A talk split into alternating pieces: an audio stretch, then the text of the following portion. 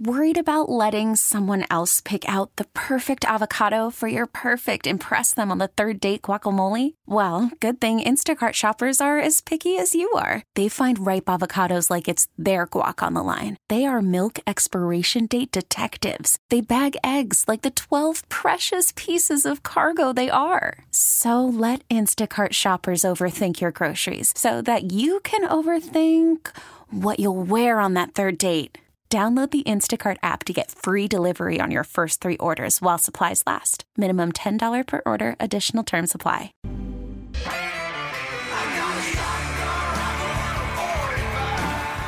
It's time for Come and Talk It with your host, Michael Cargill, brought to you by Texas Law Shield. Over the last decade, Michael has championed and supported the rights of law-abiding Texans to own and use firearms. He is the owner of Central Texas Gunworks, a veteran of the United States Army, and has achieved national exposure in such prestigious media outlets such as Forbes magazine, Fox Business News, C N N Money, A O L, B B C World News, Huffington Post, and the New York Times. Cargill vigorously defends lawful gun ownership in this country without regard to party politics. And now, here's Michael Cargill. Good day, Austin, Texas, the live music capital of the world.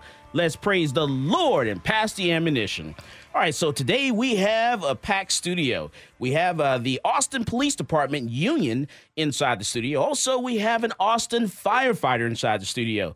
So, you know, we're having a serious problem with our elected officials, our mayor, and our city council not taking care of our You know, the the Austin employees. You know, what is going on? They're not taking care of uh, this. You know, we have the situation where this city, the city has actually said, hey, you know, let's make Austin a, you know, just allow anyone to come to the city. Let's make it, what do you call it? Uh, a sanctuary city. It's a sanctuary city. So, you know, bring your poor, bring everyone. And the problem is, if you do that, you make it a sanctuary city, then you're going to have to take care of people and provide some type of services when they do come, when you invite them here to the city. So now we've created this homeless situation, and we're not doing the things that we need to do to take care of the homeless. You know, they're here. There's a problem. There's a problem with the arch. You know, what's happening downtown. There's a serious problem with that. When you have people that are laying on the street, laying down at the arch, and they are passed out, possibly even died, you know, we need to we need to take care of them. You need uh, maybe some services, or um, we need to we need to do something. Something needs to be done. And also, you know, we have our, our employees who work for the city who have issues. They've had problems because they're great employees, been working for the city of Austin, like a firefighter or police officer, and maybe they've come down with cancer or something that, that's related to the work that they're doing. And now the city is saying, hey, well, you know what? We're not going to pay for that. You know, I don't know what's going on. You know, our mayor, our city council spending that time going to El Paso and talking about non you know, non-document or undocumented workers, people that are not even citizens of this country. You know, in, instead of doing that, going to El Paso and talking about those people, we need to take care of the people that sent you to City Hall. We need to take care of those people that are here in Austin that are citizens of this city. So let me bring into the conversation Carrie Stewart. Carrie is an Austin firefighter. And Carrie, welcome to Come and Talk It. Hi, thank you. Hi, thanks for having me. Absolutely, Carrie. So Carrie, first tell me a little bit about yourself. How long have you been, you've been an Austin firefighter? I joined A F D in two thousand, so I just hit eighteen years with the department. eighteen years. Wow, congratulations. Thank you. eighteen years. I don't know how many people out there have uh, actually been eighteen years with the same company, but that's that's definitely a milestone. So, you know, what what are some of the things you've seen being an Austin firefighter? Uh, I've I've seen I've seen a lot. I've I've been on top of an aerial squirting water on a house fire. I've helped resuscitate children that we've rescued from fires. I've helped cut people out of cars that were in horrible car wrecks. So I I've seen a lot over the years, and um some of it you you try to leave at the station and you leave on the job, and others you, you take it home with you a little bit. But seen a lot. Absolutely, and you know it's you know it's, it, you dial nine one one and you ask for you know that person to come and help you, whether it's a police officer, whether it's a firefighter or E M S. And you know what, they show up, they do that job no matter how bad it is. They see you when you're at your worst. you know, saying, hey, you know, you, I need your help. I need it now. And you're at your absolute worst, the bottom of the barrel. And you know what? They're there to do a job. They do it. They bring you back to where you need to be. And now we need to focus on those people right now. We need to give back, you know, because they've helped us out. You know, we've dialed nine one one. We've asked for help. We've asked for assistance. And now Carrie is saying, you know, she needs a little help, a little assistance, or just, you know, someone to, you know, pay attention to her situation. So, Carrie, um, you've been with the Austin Fire Department for eighteen years. Yes. Oh, my goodness, eighteen years. That's a very long time. And so what's going on?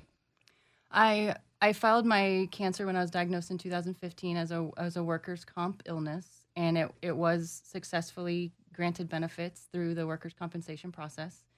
And after we got through a contested case hearing with a judge and was awarded benefits, the city uh, still didn't like that decision, so they have sued for those benefits. That's kind of the next step if they still don't want to, to pay benefits going forward.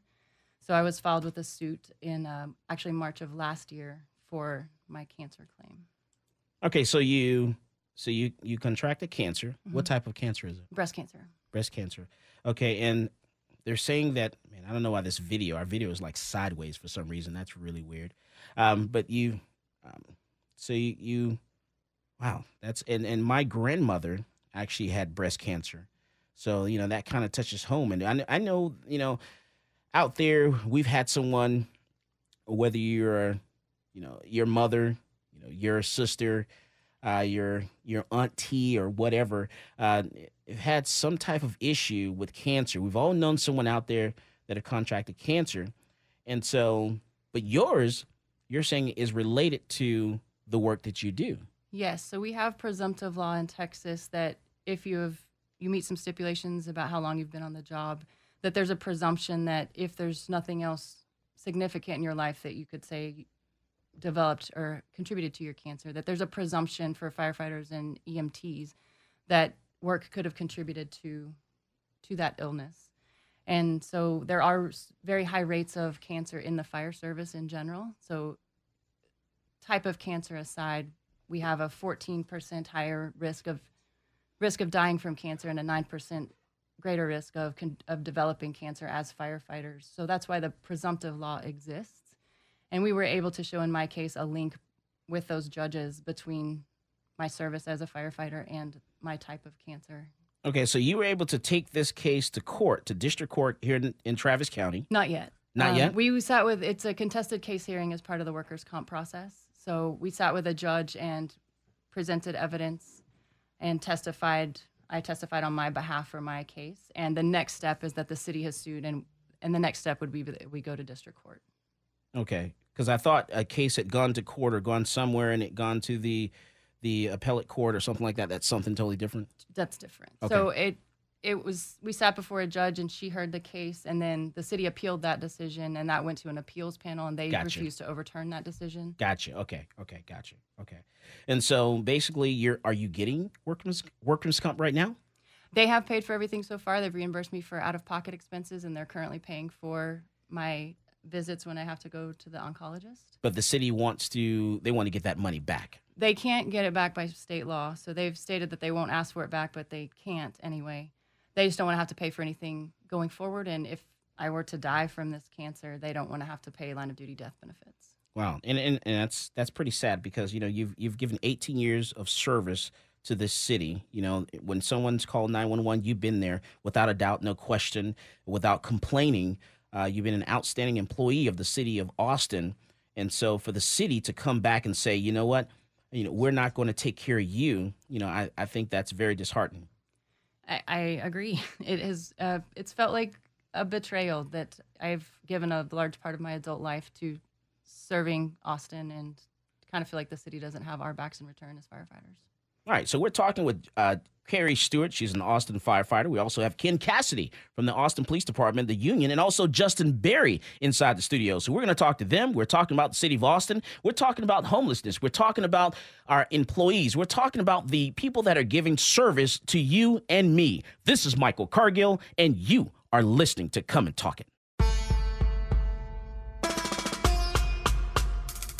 This is State Representative Jonathan Stickland, and you are listening to Come and Talk It on Talk thirteen seventy.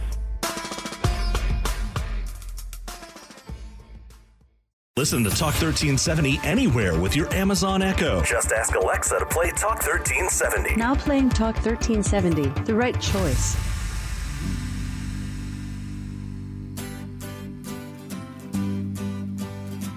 Welcome back to Come and Talk It.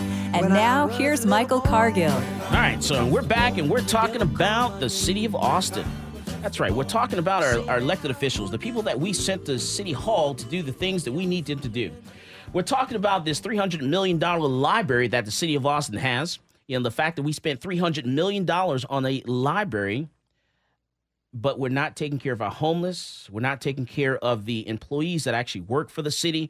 We need to do a lot better than this, uh, a lot better. We have a young lady in the studio today, Carrie Stewart, who is an Austin firefighter and working for the city of Austin. And she has, you know, she's come down with cancer. And so now the city is actually suing her for her workers' comp. This is insane to me. This is just crazy.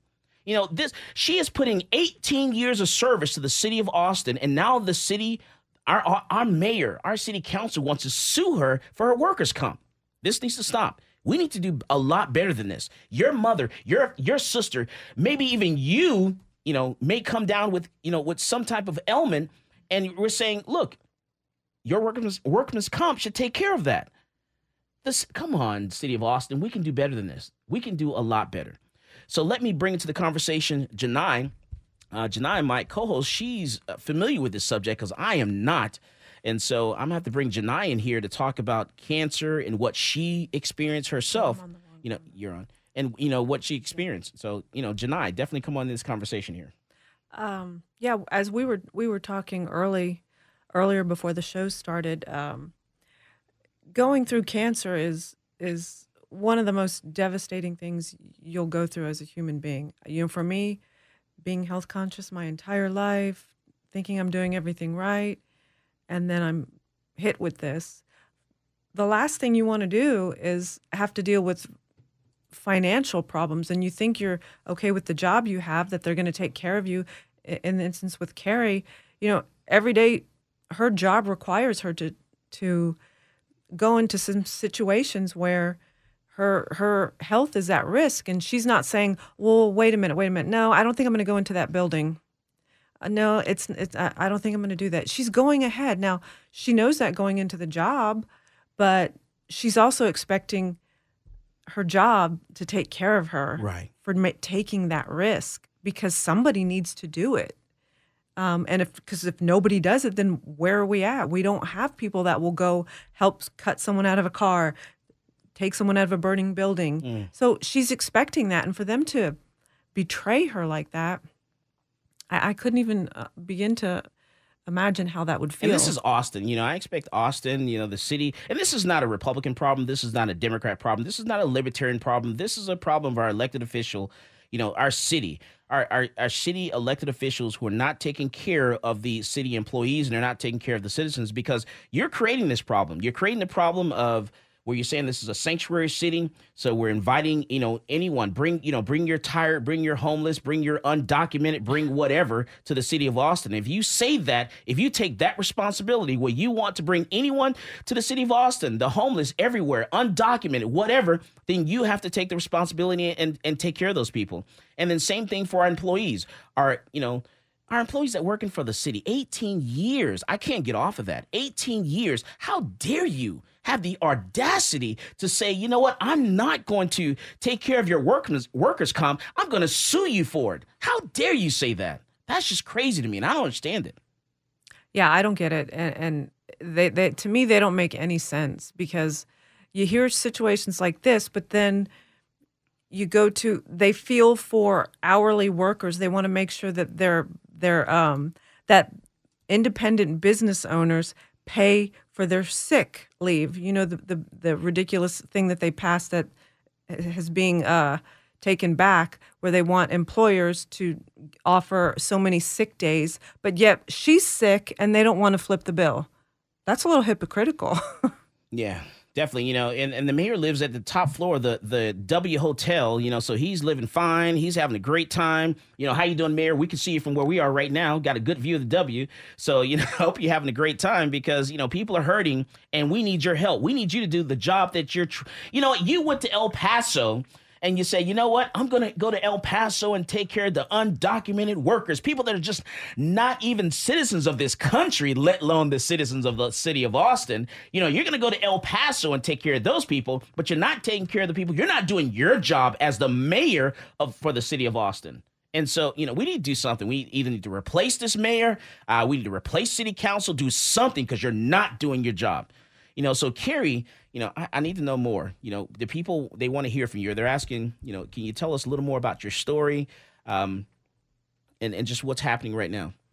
Well, currently we're just kind of, we're kind of in a holding pattern with the lawsuit itself. So waiting to see what the next steps are.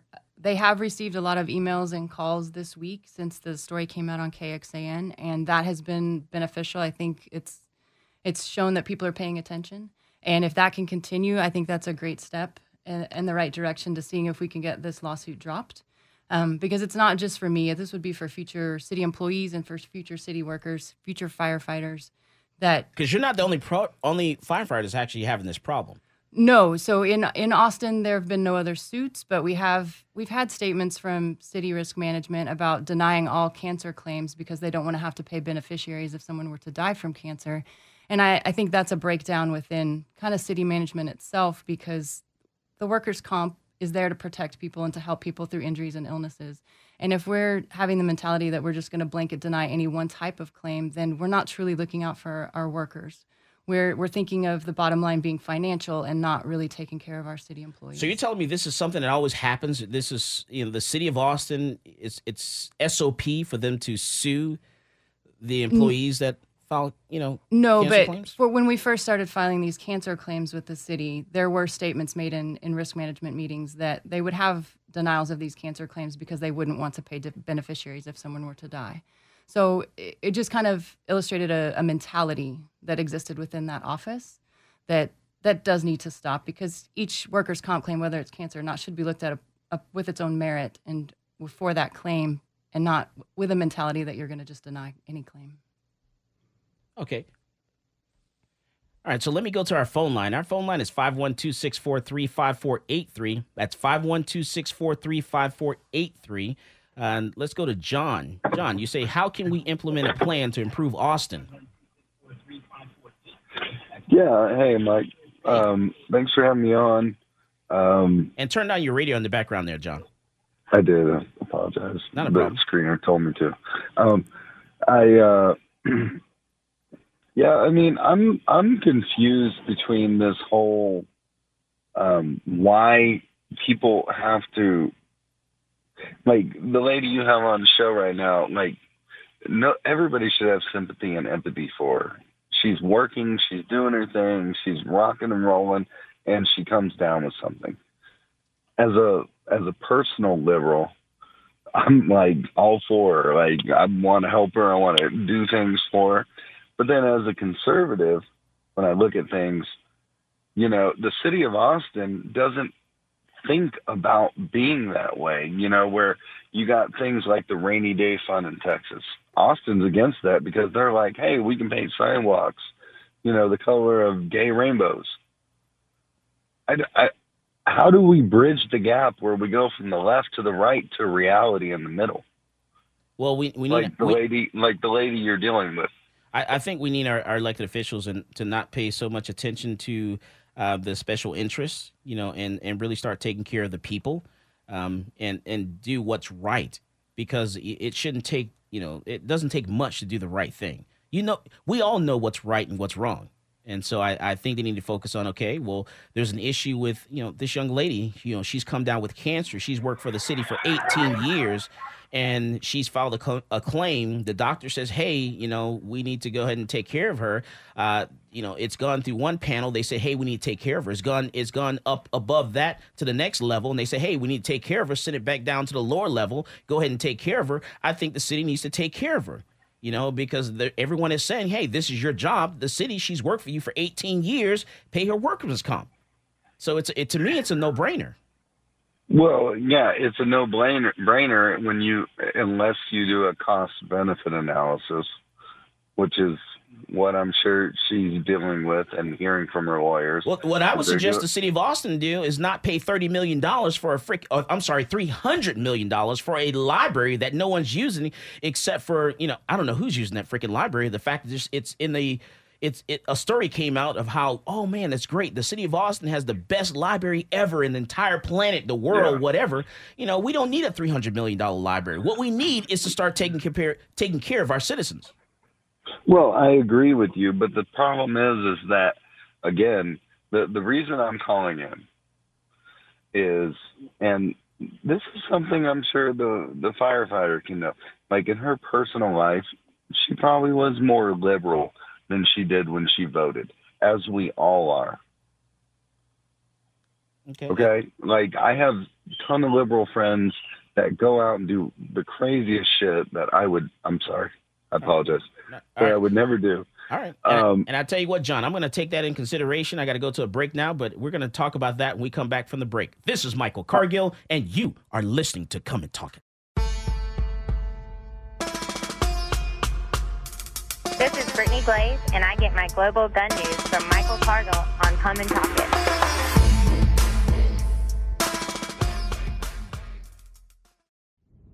Talk thirteen seventy, the right choice.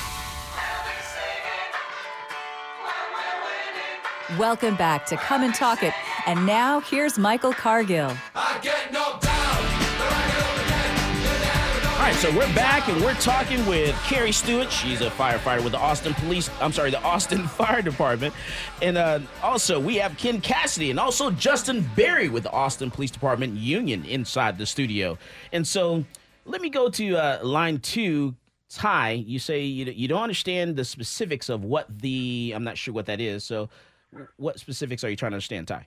Yes, yes, sir. Uh, I was just uh, wanting to know about the uh, specifics of the lawsuit. Or is the city suing for something else they, uh, along with just the workers' comp benefits? Or is it? They're suing to not cover anything going forward in the future. And they've also sued me for attorney's fees with this as well. So, so the, the city of Austin is suing you for attorney's fees? They are, yes. Unfreaking believable. So, so we, so we need you, you know, to contact the city of Austin, call the mayor's that's, office for that's sure. That's not a problem. That's that's just despicable. Absolutely, because they need to do something. Because this is ridiculous. Thank you for your time. No, sir. Thank you for calling in. And I call in numbers five one two, six four three, LIVE. That's five one two, six four three, five four eight three. Come and talk it. So let me bring into the conversation uh, Ken Cassidy and also Justin Berry with the Austin Police Department Union. Uh, definitely welcome to the show. Thank you for having us. All right. And so, you know, with, with, with when it comes to the Austin Police Department, we're looking at our homeless problem. This is not a law enforcement problem. This is not policing. This is a city council elected official problem because they said, hey, you know, this is a, you know, this city is open. This city, this is, uh, what do we call it? I forgot the, the term we use. Freedom City? Yeah. It, what, Sanctuary City or Freedom City? Yeah, Sanctuary City. And so everyone, you know, come on, bring your homeless, bring your tired, bring your, you know, your undocumented. And when you say that, when you say it's a sanctuary city, then you have to take the responsibility of taking care of those people, you know, when something goes wrong. Because you opened it up. You've opened the floodgates. And so, you know, what's going on, Ken? You know, I think it's just mismanagement. Um, twice today you've talked about the the millions and millions of dollars they spent on the library downtown. I'll tell you, it's a nice library, but it's uh, basically where a lot of transients go now to hang out and, and uh, clean their toes in the sink. Um, uh, it was not a good investment. Uh, they could have built it smaller, and they could have used uh, – probably a fifty million to one hundred million of those dollars to build a nice facility for these homeless people uh, somewhere else in the community other than in the middle of the city where it's a uh, basically a death trap for those people that live there. There's uh, no hope of getting out. And uh, all you have to do is just drive down there on seventh street and look at it every day. And uh, you just see uh, a third world country. Mm. Right next to the police station. Yeah, you, and, you have people that are afraid to go downtown to the Arch. Absolutely. You know, they say they're, you know, they're, Uh, legitimate homeless people are definitely afraid of going to the Arch downtown because of, you know, the the crime that is happening around that little area there. And, you know, it, and, and, and police, the reason I say police is not the problem, because you can put those people, we can send an Austin police officer down there to the arch, knowing that someone selling drugs is doing something, and they arrest that person, or they try to take that person to the Travis County jail. The Travis County jail is going to say, I don't want this person because they're too far gone. We don't want them in our jail. Take them to the hospital. You take them to the hospital, and the hospital, the doctor's like, I don't want them here at the hospital. You know, they can't pay for anything, so let's, you know, put send them back out in the street. So then they're right back out within an hour or less. You're exactly right. Numerous. If you go down there right now, you'd find dozens of people that have been arrested fifty to one hundred times. Probably in the last five years. And, and we literally have people that are ODing right at the arch. Absolutely, right there in front of us. Dying. Dying right in front of us. And it's, uh, you know, we've worked our, our rear ends off over the last two years with the K two epidemic and and uh, several of the issues that... Uh, and what is that? What is the K two? What What is that? Because that's, that's a really big problem. So, Justin? Yeah, um, so I, I've worked downtown for over six years of my career. Um, some of it was in a specialized unit capacity, and we focused a lot around the arch because... that is literally the epicenter of most of our crime statistics stem from that point.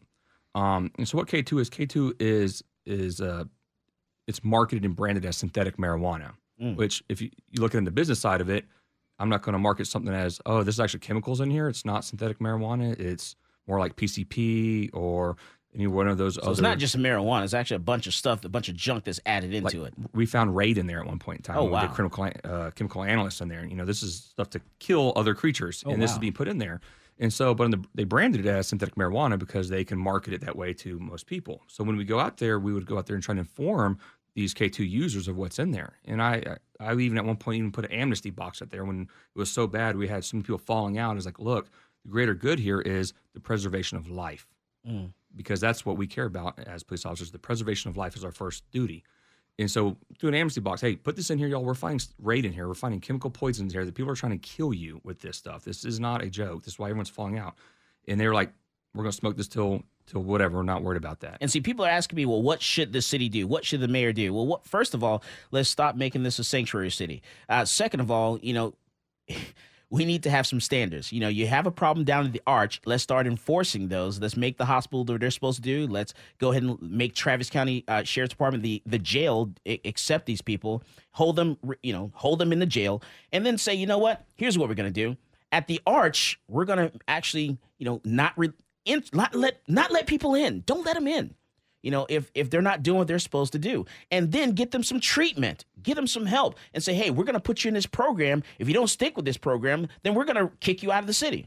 Hey, I'm, you know, it is what it is, because it's got to stop, you know, because then if they're if they're not going to, you know, help themselves, you know, to be a better better people, then we need to go ahead and just release them and let them go, you know, because you're you're a detriment to society and we just don't need you anymore.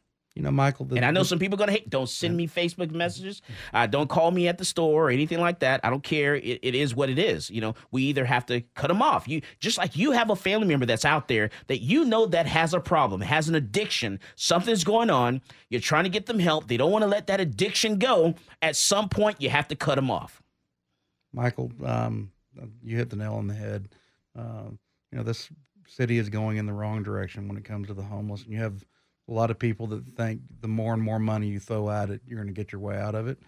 But uh, if you have dealt with people in the homeless community like Justin and I have for twenty years now, um, they have to reach out for help, and they have to want to help themselves, and they have to want to get off the street. You would be shocked at how many people are out there that want to be there. They don't want governmental rules. They don't want the police. They don't want anybody telling them what to do. And they're happy being outside, and people, you know, are probably listening to me like, "Oh, he's crazy. No one would want to live out on the street." There and, are there are a lot of people yes. that do, and it, it's scary going downtown and parking underneath I thirty-five there, right at Sixth Street. You know, it, if I have to go into um, the, you know, like uh, the county, not the county jail. What is that? That office that's right, the same building that's the municipal A P D, court. The municipal court. If I have to go into the municipal municipal court. To do any type of business at all, you have to park underneath I thirty-five there. And that is scary. It is really scary. You have to carry a gun to make it to the courthouse, which you can't do because it's it's it's insane right there. You know, you literally have people that are they're they they run up on you and they're, you know, asking for money, demanding money. They're not even asking. They're actually demanding. They're very aggressive uh, to the point. And, and, and And I would never, you know, let any female from my family actually go down there and park there, you know, to do any type of services at all. You know, it's it's really, it's it's terrible. And if you haven't had a chance to go downtown and park or just drive through, take a look, you know, look at the arch, drive through, you know, take a look at the parking lot there underneath I thirty-five, you know, and this is not a policing problem. This is a city council. This is a a, a mayor problem. They're the ones that created this problem. They're allowing it to fester without doing anything. You know, you know who's mastered this is San Antonio. San Antonio. Spent, hey, they just and, give them a bus and, ticket and send them to Austin. Instead of that, that they do. They do. Hey, I know. And they that's do. a true story. They yes. literally will give you give them a bus ticket to send them to Austin. Yep. They took all their money, and instead of building a three hundred million dollars library or how much ever it cost, they built Uh, a community out on the uh, countryside, and I believe it's the east side or west side of San Antonio. I'm not sure which one it is, but that's where all the homeless go, and they mm. take care of them out there. And if you go to San Antonio a lot and you go down to the entertainment area, how many homeless people do you see down there? Not mm. a one, because they're being taken care of by the citizens of San Antonio outside of the city uh, uh, boundaries. And uh, it's a beautiful facility. Several of our chiefs have gone there. It's a great idea, but we built this library instead of building something for these people. A three hundred million dollars library right down smack in downtown instead of taking care of the real problem, the real issues that we have in this city. Instead, you know, we're we're, we're taking vacations to El Paso to talk about non, you know, uh, undocumented workers, you know, people that are not even citizens of this country. Uh, we we need, and, and this is not a Democrat problem. This is not a Republican problem. This is not, this is, this is a everyone's problem. This is everybody's problem. We really need to jump in and say this needs to stop. You know, the city of Austin, our elected officials need to do what they need to do, because it's very sad when I'm, you know, on Ben White in Congress, and an Austin police officer has to take, you know, on their own free time, has to take someone to a doctor's appointment, you know, go get the card for this and I D and all this stuff because they don't have transportation, can't make it themselves. You know, they're taking their own personal time to take care of citizens, you know. Something needs to change. Something needs to happen, because this is this we've hit rock bottom, and this this problem is growing. It's getting worse. It's growing. Um, we're seeing it from from uh, man from one one end of uh, Ben White there all the way until thirty-five, and it's and it's going all the way to downtown. You go downtown, you go around the arch. This is getting really bad. We really need to start caring about each other. We need to go to city city council and say, you know what, you know, city council. You need to do something. You need to do something. Mister Mayor, you know, come on down from the W Hotel, come down from your high rise there, and let's start taking care of the people that, you know, put you or sit you to where you are today. Start taking care of them. We, we, our police officers don't have a contract. That's another issue that needs to be addressed. We, you know, our, our, our, elect, our elected officials, you're not doing what you need to do. We need to take care of our law enforcement. We need to take care of our firefighters. There's no reason why this young lady should be sitting here. She served eighteen years with the Austin Fire Department, and she is not being taken care of at all. eighteen years. I, I'm, I'm just, I'm distraught. It, it's very, it's sad. It, it hurts. You know, the fact that, you know, we have to go out. I, I, I, I try to. You know, give some of these people, uh, I try to give them pizza. I try to give them a lot of different things. And it, it really, it's sad. And it hurts. It hurts that we have civilians, we have citizens of this city that are suffering, and our elected officials don't care at all. This is Michael Cargill, and you are listening to Come and Talk It.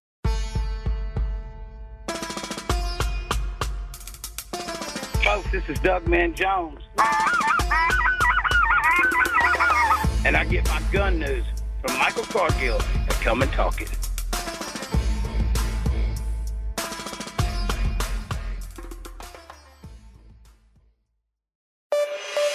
Listen to Talk thirteen seventy anytime, anywhere with the all-new radio dot com app. Check your phone's app store or visit talk thirteen seventy dot com slash app.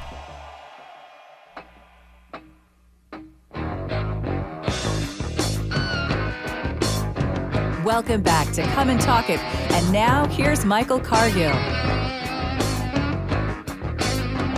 All right, so we're talking with Ken Cassidy, the Austin Police Department Union, and also Justin Berry. And also, we have Carrie Stewart.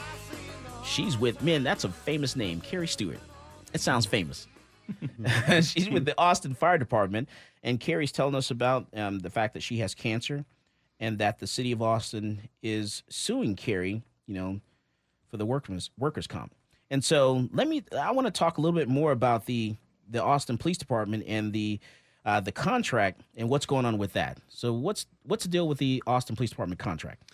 So it's going to take a little bit of an explanation, but uh, we worked over a year working with city management on coming up with a contract, and as a lot of people know, we took it, uh, our membership voted by eighty-five percent to accept it. On average, it was about a one point nine percent pay raise for officers every year for five years. So one point nine uh, for five years. Uh, which is less than the city employees get. They get about two point five every year. I think the firefighters took a little bit less than that. But uh, it was something that we worked hard on. We spent a lot of money on, a lot of attorney fees. And then we know what happened in December, went in front of city council, and it was voted down. And the main reason that was given was that it just cost too much. But as over the last six to seven months, we're seeing, uh, well, it's maybe not the money, uh, but now it's the police oversight. There's just not enough police oversight. You know, we have cameras on our backs, cameras on our head, cameras in our cars. I mean, that's oversight. And, uh, uh, you know, it's unfortunate that uh, city council has uh, a few members. We have some very supportive people on council, and we have some that have just blocked this uh, the entire way, uh, mainly being uh, Jimmy Flanagan and Greg Casar. And uh They uh, are now saying that they want to have all this extra oversight that wasn't in the last contract. Uh, so uh, we're not sure what they want. We're not sure if it's a money issue or if it's an oversight issue. Okay. And and so now what's happening with the vehicles? Because there's an issue with the vehicles and um, something wrong with the, the, the S U Vs that you guys had? Sure, there was. Um, we had a couple officers that were severely injured by carbon monoxide poisoning. Uh, there was a deficiency in the uh, – Ford Explorers that we had. Um, they've all been set back. They've been uh, refitted. They've had um, exhaust manifolds replaced. Uh, so we were we sent the entire fleet off earlier in the year, and we just dealt with the few cars that we had left. Oh wow! And uh, I, I can't believe we made it through that, but we did.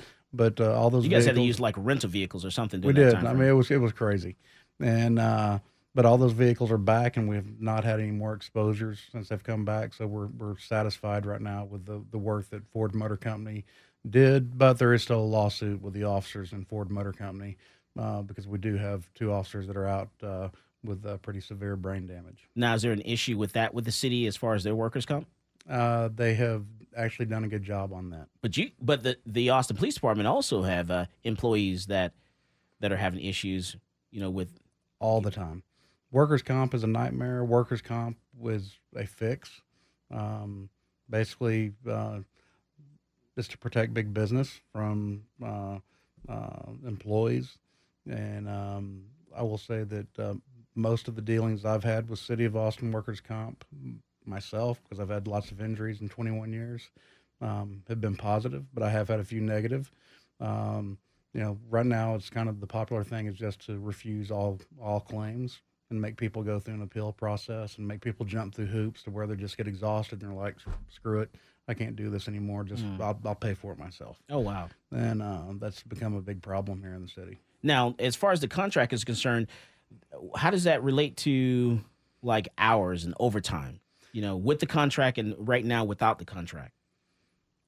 Um, right now, we uh, have had a lot of officers leave. They're disgusted with uh, the way they're treated by city council. Normally, we lose about four to five people a month. Right now, since December, we're losing about between nine and eleven a month. And uh, they're going to other departments.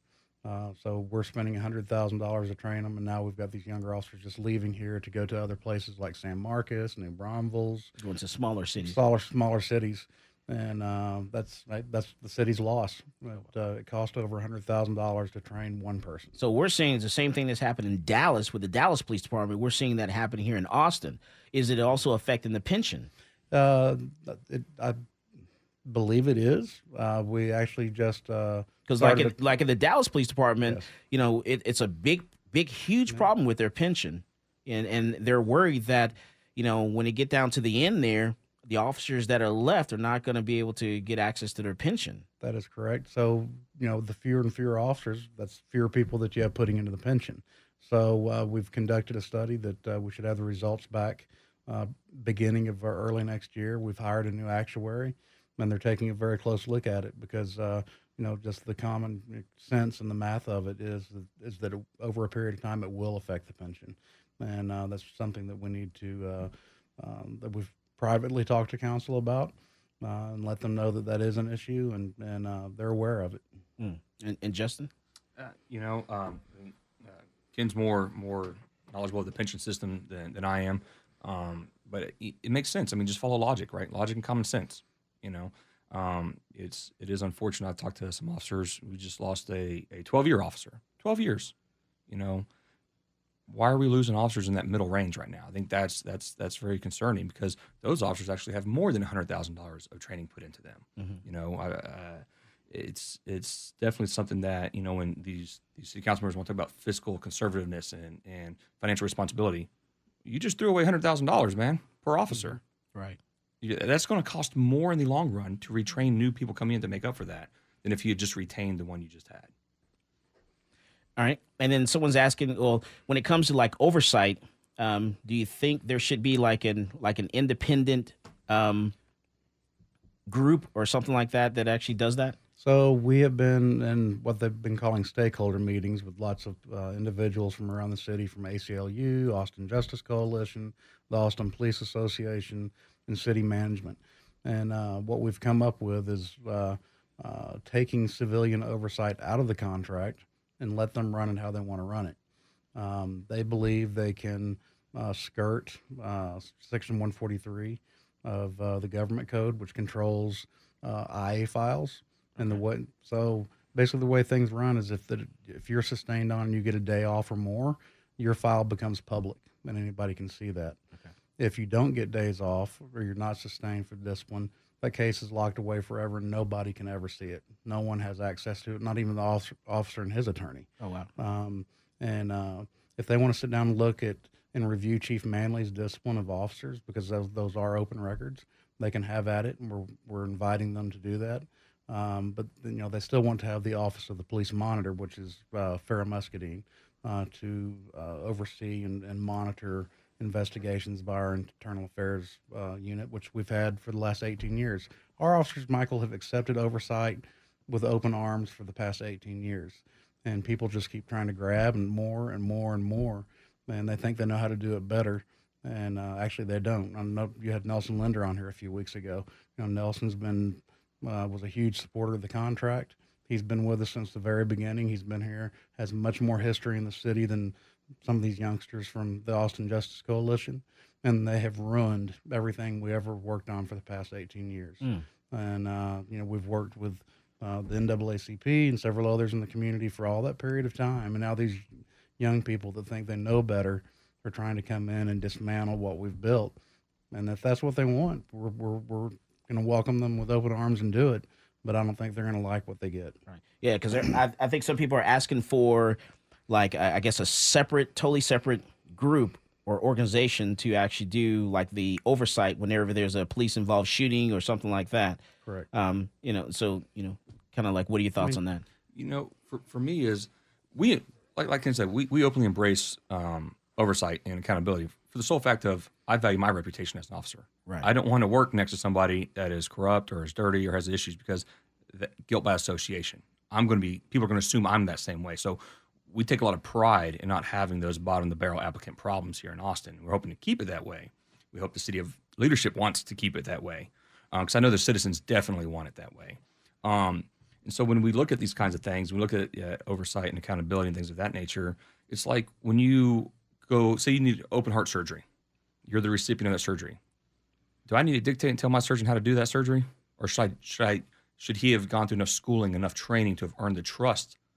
And I think that's kind of where we're at here is, you know, when, when you have these groups that want to control policies and control the way things are doing things, I'm all for input because maybe they're seeing something we're not and having that fruitful dialogue, but to actually have the full control over that. Think about that as a citizen, that you have an activist group controlling the police department, the way they operate. What if you don't think the same way they do politically? Do they, do they now own the police department and the way they do things? I can write a policy that forces them to do this or not do that. Those are the kind of questions that when we look at, we took an oath to to defend our community and look at all these different things. And part of that is also using some common sense and good logic in in these, these conversations. So we want that. Every citizen basically has a camera on them at any point in time. It's called a cell phone. We have cameras all over us. We have a cornerstone that is the foundation of our profession that's called integrity. And the moment I lose that integrity, I am immediately fired, as I should be fired because of that. And then also, you know, we have uh, the Halo that's downtown. What's the Halo program? You know, the Halo program uh, is uh, a series of a series of cameras up and down sixth street, and I can personally say from experience, uh, there was a viral video that came out with me apparently punching a guy in the, the head uh, after he had assaulted one of our police horses downtown, and from the angle that it was videoed from, it looked like I did, but they pulled the Halo cameras, which were right on top of us, and it clearly showed that I delivered a uh, strike to the guy's shoulder to get him down to the ground. And uh, that's just one of the many benefits of having those cameras. We have shootings caught on a regular basis downtown on Halo cameras, uh, people dealing drugs, um, people uh, committing leaving the scene collisions in the parking lots downtown. So, I mean, it, the, the cameras cameras don't lie, and uh, they pick up everything downtown, and it is a force multiplier, and I wish we had more. All right, so we're talking with Ken Cassidy. We're talking with Justin Berry with the Austin Police Department Union. Also, we have Carrie Stewart. She was she's with the Austin Fire Department. This is Michael Cargill, and you are listening to Come and Talk It.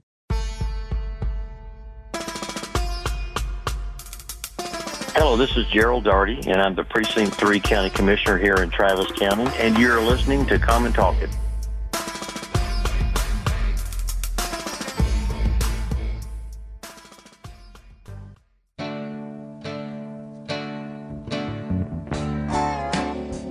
Welcome back to Come and Talk It. And now, here's Michael Cargill. Say, you know, today is a sad show. You know, it's all gloomy downtown, overcast. It's, you know, I, I love this view. I'm going to miss this view. This is our last time here in Intercom Studios. We're actually moving to a different station. And so I, I'm really, I, I'm just going to miss this view. What do you think, Janai? You're going to miss this? It, it's a beautiful view of downtown Austin. Sure. Oh! Can't say that. Got to get... I'm sorry, sorry, sorry, sorry. Yeah, so yeah, it's it's yeah, it's, it's a beautiful view though. I'm definitely gonna miss this view, gonna miss downtown. So yeah, we uh, gonna miss our family here at Intercom Studios. They've been very great. Uh, I love uh, everyone I've had a chance to work with here at Intercom. So I want to thank you guys for taking care of us, our producers, um, the old producers, the new producers. You guys have done a great job of taking care of us, making sure we do the right thing. So I really appreciate that. So definitely thank you guys. All right. And that was not me making that crank phone call to your cell phone. Mm-hmm. All right. So, uh, Janai, you were saying something during the break, and you were talking about downtown Austin because your business is located downtown.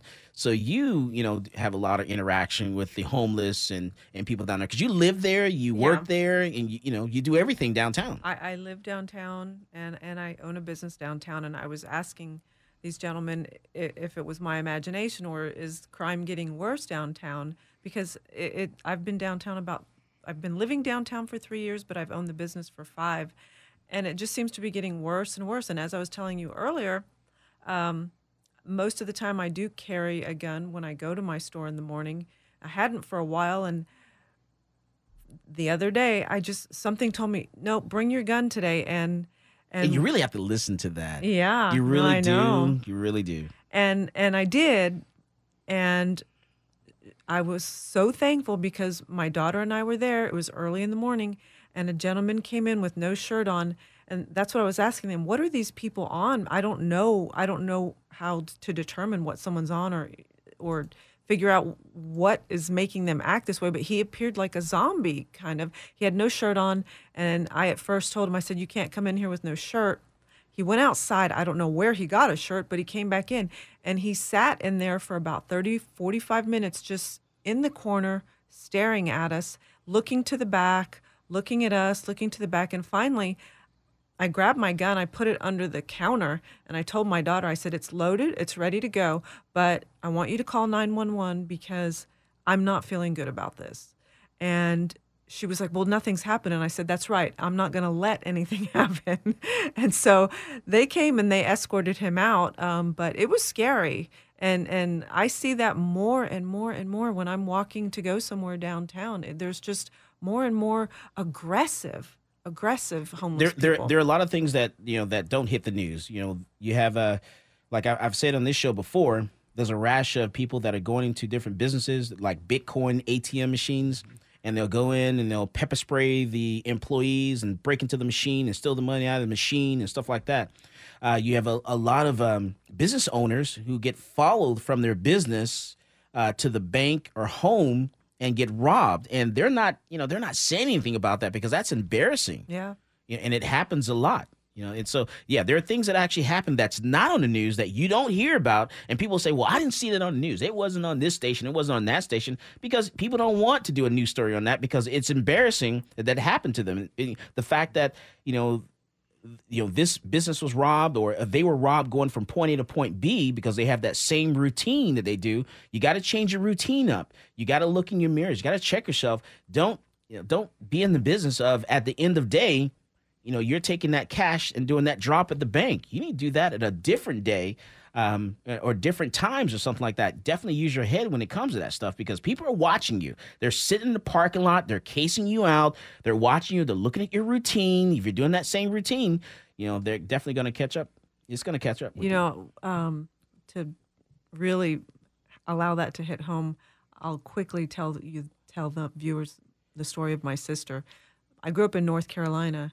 My sister and her fiance, his dad owned a ch- uh, several pawn shops in North Carolina, and um, three, four people. It was it was a mother, her son, a father, and his son. They staked them out, figured out their routine. My sister lived out in the country, and um, they broke into their home and were waiting for them when they got home. Duct taped them, held them hostage, killed her. Took her fiancé to the pawn shops the next day, robbed them all, then held my sister hostage for two days, murdered her down a dirt road, shot her in the back of the head, mm. and her body wasn't found for nine months. So people do watch and follow. It happens. mm, mm, mm, mm. Yeah, that's sad. I, I know, um, Justin, you know, with the Austin Police Department, you know, you guys have seen a lot of things. You see this stuff, you know, firsthand, you know, so... You know, what, what kind of advice would you give people, you know, business owners that are out there? I, th- I think um, the biggest advice I can give right now in two thousand eighteen is get off your phone when you're walking. I mean, uh, let's be honest, you know, you, being distracted makes you vulnerable. There's a reason we have eyes and ears is to be a- aware of our surroundings at all times.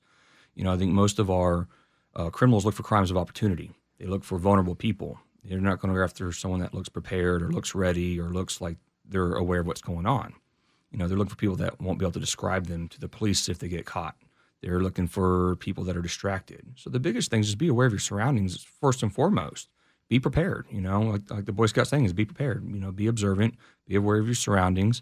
And you hit a big thing is is if you're in the business community and you're you're carrying, you know, large sums of cash at the bank to deposit and stuff like that, um, you know, change up your routine, change up your plan, change up which branch you're going to go to, um, you know, don't be predictable. Don't be the one, because if you are one of those businesses that that are being monitored to get targeted, you're those are the smarter ones. Those are the ones that are putting together a plan, putting together an action. They're going to know you. And there's also the ones that look for crimes of opportunity. And those are the ones where you need to not be on your phone because you may be that opportunity. Yeah, absolutely. I'm, I'm making a routine to never take money home. You know, because uh, I don't want someone following me to my house. Change it up. I take different routes to the house, you know, even though they can probably Google my home, you know, Google it online anyway and find out where I live, you know, but I, I definitely try to change that routine up. And and then the family takes a, a big role in that, too. You know, the family's got to be, you know, vigilant as well and making sure they're aware of what's going on. That's why, you know, I keep sixteen cameras at the house, sixteen cameras at the shop. You know, two cameras in the vehicle. So no matter what, I'm always on camera. That's good or bad. That can be good. That can be bad. Always definitely on camera. Um, so, Janai, um, let's, I want to talk a little bit more about, you know, your, you know, your cancer episode that you had, you know, because you had a scare as well. And we're going to talk about that um, in about two weeks. I think we're going to have, we're going to talk about that on our show. Yes. Mm-hmm. About cancer. We're going to have some specialists in the studio and talk to us about, you know, what you went through and what a lot of people are going through, even men. Yes. Um, we're going to, uh, September is Ovarian Cancer Awareness Month and actually Prostate Cancer Awareness Month. And so we're going, and uh, we're going to have um, uh, the director for ovarian cancer here. Um, and I'm going to get a, an oncologist to come on, and, and I'm going to reach out to someone from the prostate cancer uh, organization as well. And then, Carrie, let me ask you, how did you figure out that actually you, you came down with cancer? How did you know it was cancer? Um, I, I had a, a lump, and actually we didn't find that until my husband tried to cop a feel in the kitchen one evening, and I swatted his hand away and um, noticed that, like, a couple inches below my clavicle, I had a lump on my chest. And it was biopsied, and then we determined that it was a stage one cancer. Shame on the husband trying to cop a feel. Find a little humor in there somewhere. Oh man. Okay. All right. So, and then, you know, and once that happened, then you you guys you know took the steps you need to take. And did you have to have any any surgery? Or I did. I chose to do a bilateral mastectomy. So I did the big surgery, and and what is that for people that don't know? Um, it's where they pretty much remove all breast tissue from your chest. Mm. Um, and I started the reconstructive process then, so I was able to do reconstructive surgery a few months later to kind of put everything back in place. Yeah, I, I remember my grandmother going through that, and that was very, it was, it, it changed her whole demeanor uh, because, you know, she was in her seventies, and she had to have her entire breast removed, and that was very hard for her, you know, because, you know, she felt like she wasn't a woman anymore because she had to have that, you know, that breast removed. And I remember her talking to me about that and crying about it. And that was, oh, that was rough.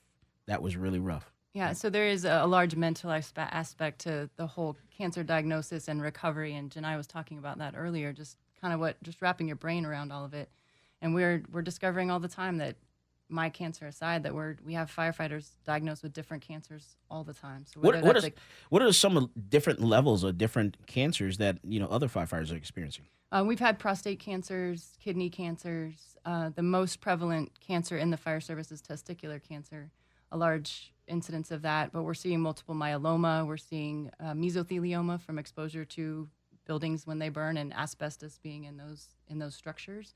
That we're seeing large larger numbers of mesotheliomas in the firefighting population also. All right, so for those people that are, you know, that are saying, hey, Carrie, we're behind you, um, we need to contact the city. You need to con- contact the mayor's office, contact your city council member, and say, look, you know, this is a shame that the city is actually suing um, an employee of the city. You know, whether they're a police officer, whether a firefighter, you know, you shouldn't be suing that person. You should be standing behind them because they're doing the job that you wanted them to do, you hired them to do. They're doing it for years, outstanding job.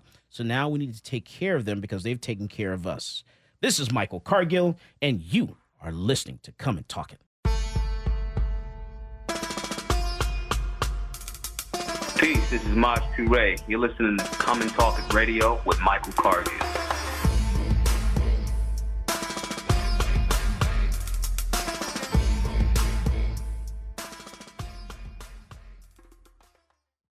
Listen to Talk thirteen seventy anytime, anywhere on the radio dot com app.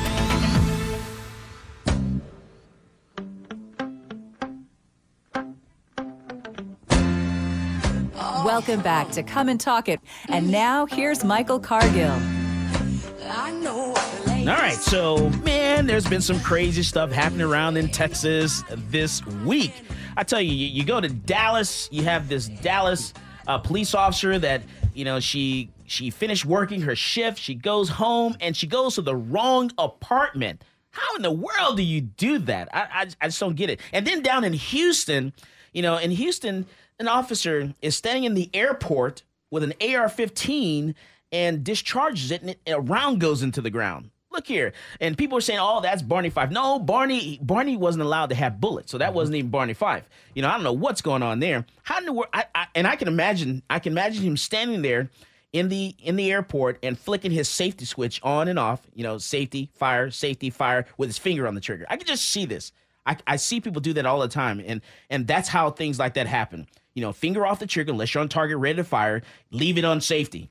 you know, it's, it's just you know, just those things there. So and, and then in Dallas, how do you go home to the wrong apartment? I don't care. I've been in some drunken state, let me tell you. And people that are, you guys know I can be in a drunken state. And no matter how how terrible I am, I go home. I, I know where home is. I always make it home no matter what happens. So, you know, what, what are your thoughts on that, Ken? That's just crazy. You know, I... I've heard so many rumors over the last two days. Well, producers give me nasty looks over here. I, I uh, no, I've heard anywhere from a dating relationship to not a dating relationship. Um, I do know that they were working twelve-hour shifts, and uh, you know that's about a fourteen-hour day plus two hours of overtime on top of that, so that's a sixteen-hour day. And I'm not making excuses. Uh, I mean, this is just a horrible tragedy. I don't know what happened, but um, I can guarantee you the, the Texas Rangers will get to the bottom of it mm. and figure out what happened. And, and uh, you know, uh, I've had officers commit crimes here, and if, you know, they've done something wrong, then you deserve to be indicted or, or prosecuted. You know, we had someone that uh, was accused of uh, murdering his uh, uh, baby's mama and, and a baby uh, in utero two Ooh. years ago. And, uh, you know, just like I said, he deserves, you know, equal rep- uh, fair representation, just like everybody else in the community does. But if he committed the act, he deserves to, to, um, to for, for the crime, deserves the death penalty. Oh yeah. And um, in a situation you know, like that, I mean, charges need to be brought. You need to bring charges, and that person needs to be locked up, just like everyone else. Sure. And you know, we, that's people. My biggest problem with, um, actually, just shootings in general, and and uh, death in our community, and officer-involved shootings, is that people jump to conclusions.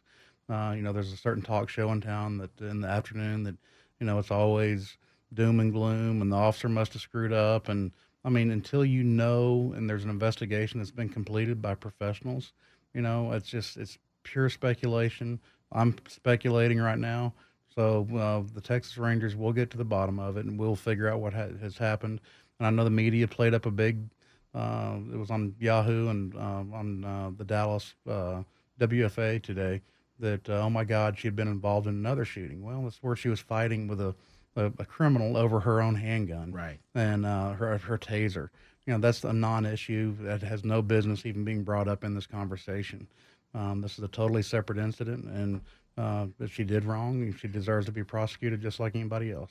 Now, someone says that you do a good Clinton impersonation. Is this true? I, that's not true. I do. I do. I, I, I, I, you on the spot. I do. I, uh, this, I, I got it right here. Is, this dude could do a great Clinton impersonation. That's what they just said. Someone just told me this. That is not true. It's not you? Um, no, they, they got you confused with someone else. Actually, it's not me.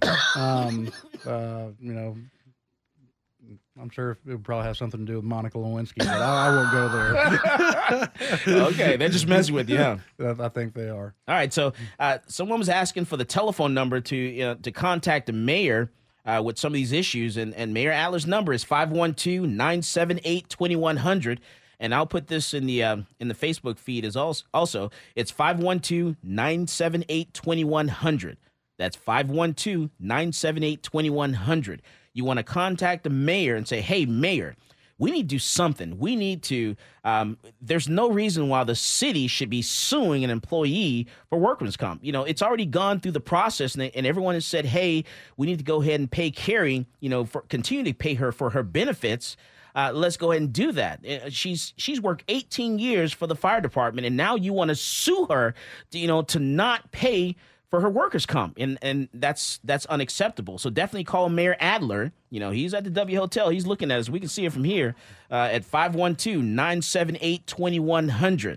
That's five one two, nine seven eight, two one zero zero. Definitely give the mayor a call. Let him know. We need to do something. Um, it, they need to stop what they're doing there. And we need to also do something with the homeless situation. The homeless situation is not a policing problem. It's not a policing problem. This problem is a city council. It's a mayor problem. You know, we say that the city of Austin is a sanctuary city. We're allowing people to come here because, you know, bring your your tired, bring your your homeless, bring your your undocumented. Then you know what? We need to take care of them when they get here, if that's what you're going to do. You're creating the problem. So now it's time for the city to fix the problem. All right. So, um, Carrie, what do you what do you want uh, the people to know about you, your situation, what's going on? What's the next step? Uh, the next step is hopefully we can get with some city council members and educate them on my claim and my case and the suit that the city has filed. I don't think that all of the city council or the mayor were aware that this had happened uh, before we brought it to their attention. So hopefully we can educate them and have them collectively recommend that the city drop the suit. That would be the next steps. But if people can continue to call and request that the suit be dropped, um, I, I love working for the city of Austin, but I do want them to do the right thing, and I don't think that this lawsuit is doing the right thing. And you should be able to get your attorney fees back as well. Well, uh, so for part of state law is that I can't pay an attorney. So unless I'm claiming damages, which I have not, I can't pay a workers' comp attorney. That's state law. So, so, so you have to pay your... You're paying for an attorney out of your pocket? I am not. I cannot pay for an attorney out of my pocket for a workers' comp claim. Unless I claim damages, he would get paid out of those damages. Gotcha. So he is working pro bono for me right now. Okay. All right. And then um, let me go to uh, Justin Berry. You know, what do you want people to know with, about the Austin Police Department? I think, you know, um, there's there's a lot of, of talk about, you see this this movement about, you know, pitting the community against the police. You know, we see that here with our own city council members trying to pit the, our own citizens against our own police department. I go... The moment you see that, it should be a massive red flag as a citizen. Like, why is someone trying to make us and the police against one another? Why are they trying to do this? Because at the end of the day, we come from the community. We're there to serve and protect the community. We're not there as as what's often been portrayed as the oppressors of the community. That that couldn't be further from the truth. You even you mentioned, you've seen firsthand, officers are driving vulnerable people in our community to go to get to their appointments because they're not safe to do so because the city created an environment where it's not safe for them to do so.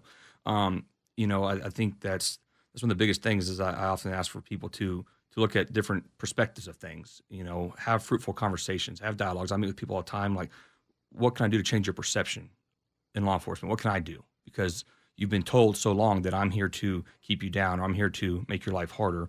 Um, what can I do to show you something differently? And, and, and I've really enjoyed those conversations with people. Okay. And then and Ken Cassidy. You know, um, participate in government.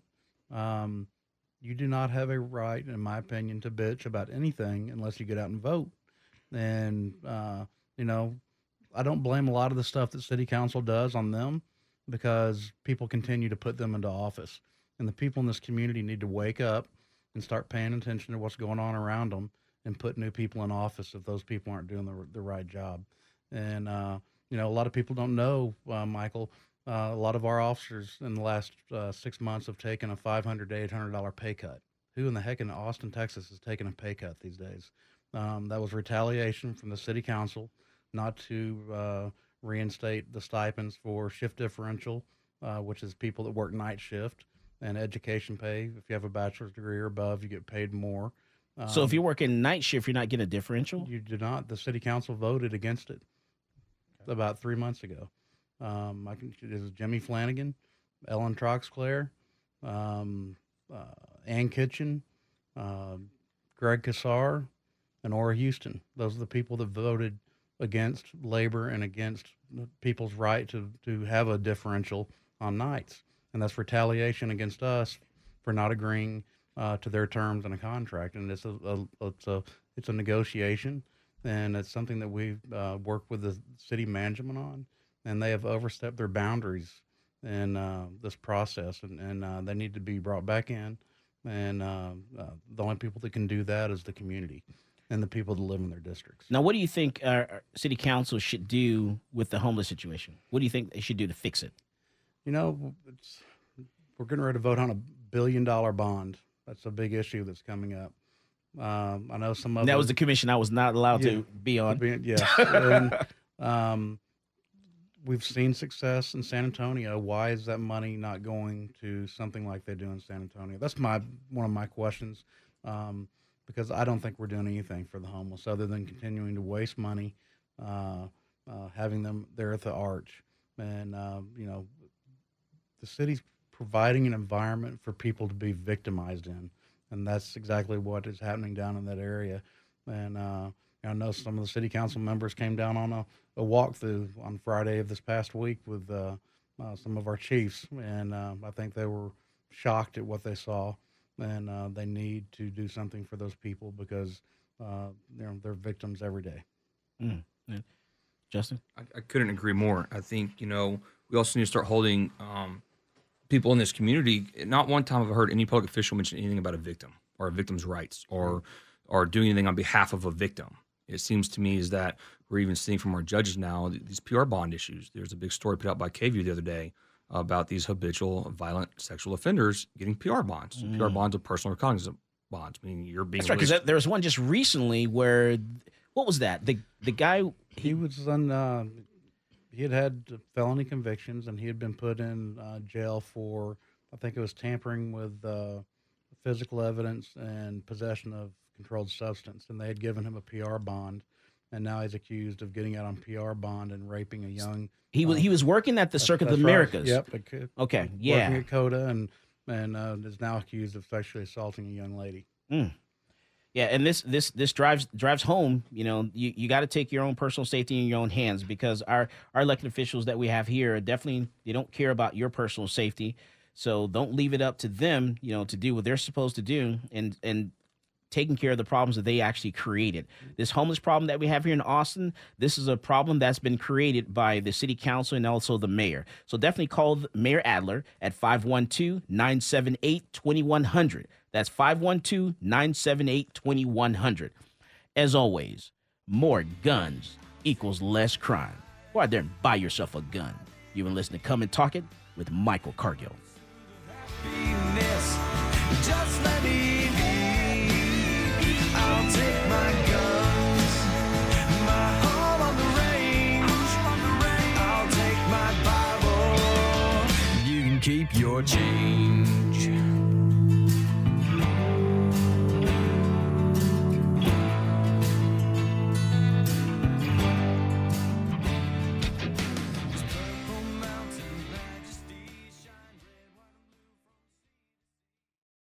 This episode is brought to you by Progressive Insurance. Whether you love true crime or comedy, celebrity interviews or news, you call the shots on what's in your podcast queue. And guess what? Now you can call them on your auto insurance too, with the Name Your Price tool from Progressive. It works just the way it sounds. You tell Progressive how much you want to pay for car insurance, and they'll show you coverage options that fit your budget. Get your quote today at progressive dot com to join the over twenty-eight million drivers who trust Progressive. Progressive Casualty Insurance Company and Affiliates. Price and coverage match limited by state law.